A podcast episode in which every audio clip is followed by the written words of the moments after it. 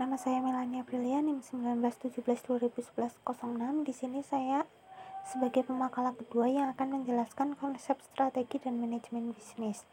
Yang pertama yaitu mengenai konsep strategi. Konsep strategi sendiri merupakan sebuah konsep yang perlu dipahami dan diterapkan oleh setiap pengusaha dalam segala macam bidang usaha yang digelutinya. Konsep strategi sendiri menurut Cender yaitu alat untuk mencapai tujuan perusahaan dalam kaitannya dengan tujuan jangka panjang, program tidak lanjut, serta prioritas alokasi sumber daya. Yang dalam pemahamannya tentang konsep strategi dan konsep-konsep lainnya yang masih berkaitan sangat menentukan keberhasilan dari strategi yang disusun oleh sebuah perusahaan. Konsep-konsep yang masih berkaitan antara lain yaitu distinctive competence yang artinya tindakan yang dilakukan oleh perusahaan agar dapat melakukan kegiatan lebih baik dibandingkan dengan pesaingnya. Hal tersebut ditunjukkan dengan tidak mudahnya ditiru produk yang dimiliki suatu perusahaan. Distinctive competence sendiri menjelaskan kemampuan spesifik dari suatu produk yang dimiliki organisasi tersebut. Yang kedua yaitu competitive advantage adalah kegiatan spesifik yang dikembangkan oleh perusahaan agar lebih unggul dibandingkan dengan pesaingnya. Keunggulan bersaing disebabkan oleh pilihan strategi yang dilakukan perusahaan untuk merebut peluang pasar. Yang kedua yaitu manajemen bisnis. Manajemen secara etimologi berasal dari bahasa Prancis kuno manajemen yang berarti seni melaksanakan dan mengatur.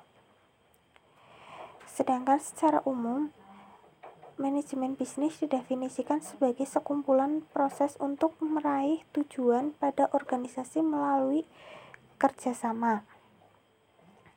Sedangkan bisnis sendiri dalam artian luas adalah gambaran dari suatu aktivitas dan institusi yang memproduksi barang dan jasa dalam kehidupan sehari-hari.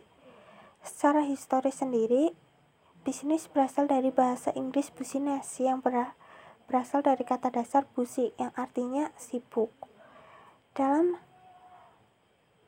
konteks individu, komunitas, ataupun masyarakat, sibuk diartikan sebagai mengerjakan aktivitas dan pekerjaan yang mendatangkan keuntungan. Sedangkan dalam ekonomi kapitalis, secara etimologi, bisnis berarti keadaan di mana seseorang atau sekelompok orang sibuk melakukan pekerjaan yang menghasilkan keuntungan. Jadi, Manajemen bisnis itu sendiri adalah kegiatan dalam merancang, mengelola, dan mengoperasikan sebuah usaha atau bisnis yang mencakup semua pengaturan mulai dari proses pengerjaan suatu bisnis hingga selesai untuk mencapai suatu tujuan yang dengannya dapat mendatangkan keuntungan. Selanjutnya yaitu fungsi manajemen. Fungsi manajemen sendiri itu ada empat, yaitu perencanaan yang meliputi tujuan dari usaha yang akan dijalankan.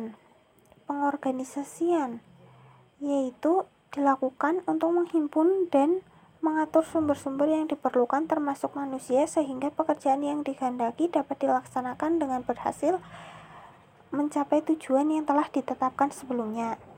Yang ketiga yaitu pelaksanaan atau accounting, yaitu menggerakkan anggota-anggota kelompok sedemikian rupa hingga mereka berkeinginan dan berusaha untuk mencapai tujuan yang telah direncanakan sebelumnya.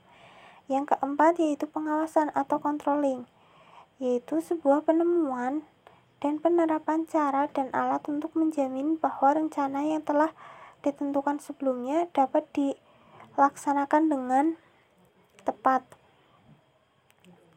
Yang terakhir yaitu komponen penting dalam manajemen bisnis. Komponen penting dalam manajemen bisnis yaitu harus ada komponen guna mencapai tujuan yang telah ditetapkan yaitu deskripsi usaha yang jelas, analisa pesaing, strategi pemasaran, laporan keuangan, dan kualitas produk dan jasa. Deskripsi usaha mencakup semua bentuk usaha, produk yang nantinya akan dijual, atau penawaran jasa, untung dan rugi, biaya operasional, harga yang dipatok hingga sistem kerjanya. Lalu analisa pesaing. Analisa pesaing dilakukan agar bisa mengetahui kelemahan dan kekuatan dari pesaing kita. Hal ini bertujuan agar kita bisa menciptakan suatu strategi yang tepat untuk bisnis yang sedang dijalankan. Lalu yang ketiga yaitu strategi pemasaran. Strategi pemasaran dapat dilakukan dengan merencanakan seluruh anggaran secara rinci sehingga kita bisa menghitung segala kemungkinan yang ada. Lalu yang keempat, laporan keuangan. Laporan keuangan sendiri harus jujur dan transparan agar kita dapat mengetahui kemajuan dan perkembangan usaha yang sedang dijalankan.